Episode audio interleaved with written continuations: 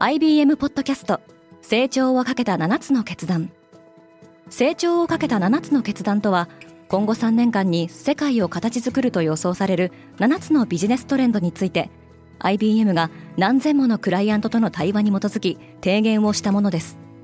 このポッドキャストでは変化の激しい時代において企業が下すべき成長をかけた7つの決断について日本 IBM の7人の専門家と考えていきます。今お聞きのリスニングサービスにてぜひフォローボタンからフォローをお願いします。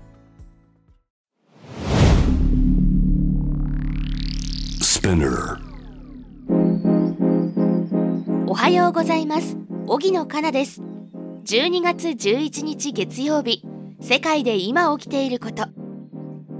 EU が定めた世界初の AI 規制法は早ければ2026年にも施行される見通しですこのポッドキャストデイリーブリーフでは世界で今まさに報じられた最新のニュースをいち早く声でお届けします。世界初の AI 規制が動き出つ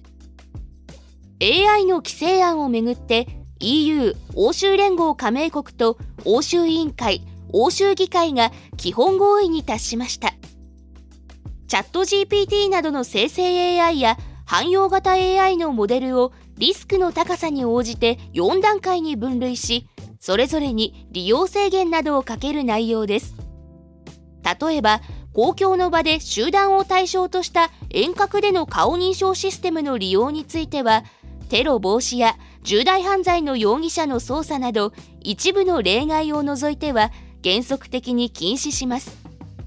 また AI システムの開発者や提供者に対しては AI を使ったモデルであることの明示を義務付けるなど透明性を確保することを目指しています。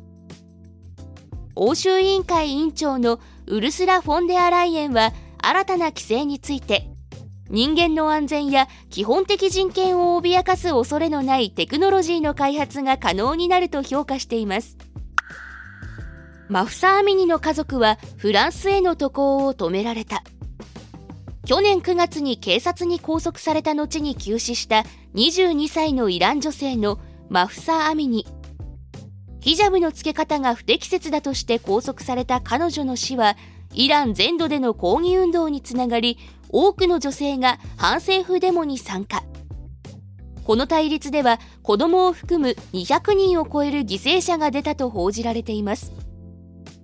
EU の欧州議会は今年10月アミニと抗議運動とをたたえ人権や思想の自由を守る活動に貢献した人物や団体に贈られるサハロー賞を授与すると発表。アミニの家族は授賞式のためテヘランからフランスに渡航しようとしたところ渡航禁止を通告されパスポートも没収されたと報じられています。NPR の取材に対しイラン系アメリカ人の人権弁護士は渡航禁止措置はイランでは一般的なことだと語っています。人々は中絶ができる場所を探している。NGO のガットマッハ研究所が公表した報告書によるとアメリカでは中絶ケアを受けるために州外へ移動した患者の数が2020年と比べて2倍に増加しました。2020年は中絶ケアを希望する患者のおよそ10人に1人が州外へ移動していたのに対し2023年上半期はおよそ5人に1人となりました。アメリカでは2022年に連邦最高裁が中絶を憲法上の権利と認めたロータイウェイド裁判の判例を覆す判断を示したことで中絶を禁止する州が増えており同研究所はそれが今回の増加に影響していると分析しています。アメリカの名門大学が揺れている。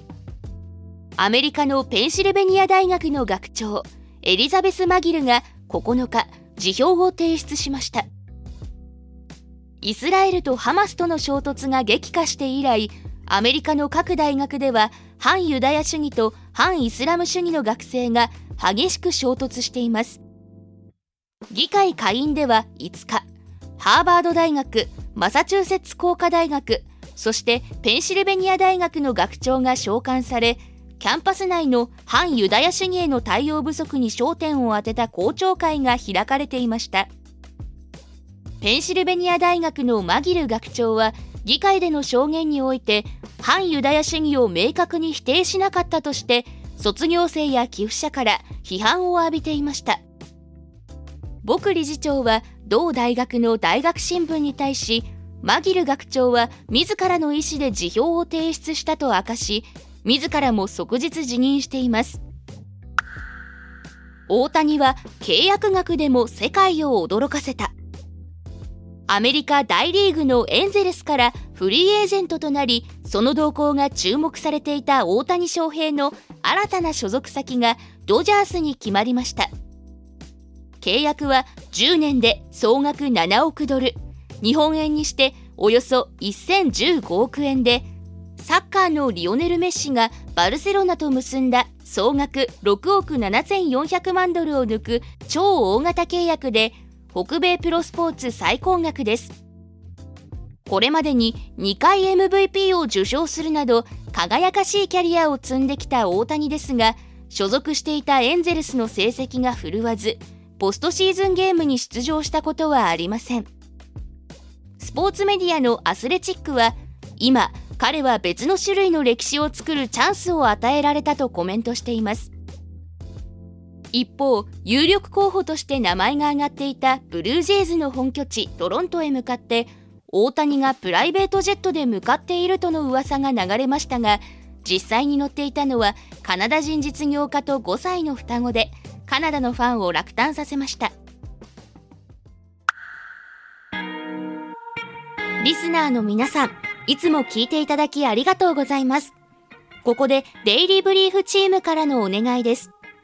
デイリーブリーフを今後も継続してお届けするためには皆様のサポートが必要です。サポートしてくださる皆様には様々な特典もご用意しております。概要欄の URL より詳細の確認をお願いします。皆様のサポートお待ちしております。荻野かなでした。良い一日を。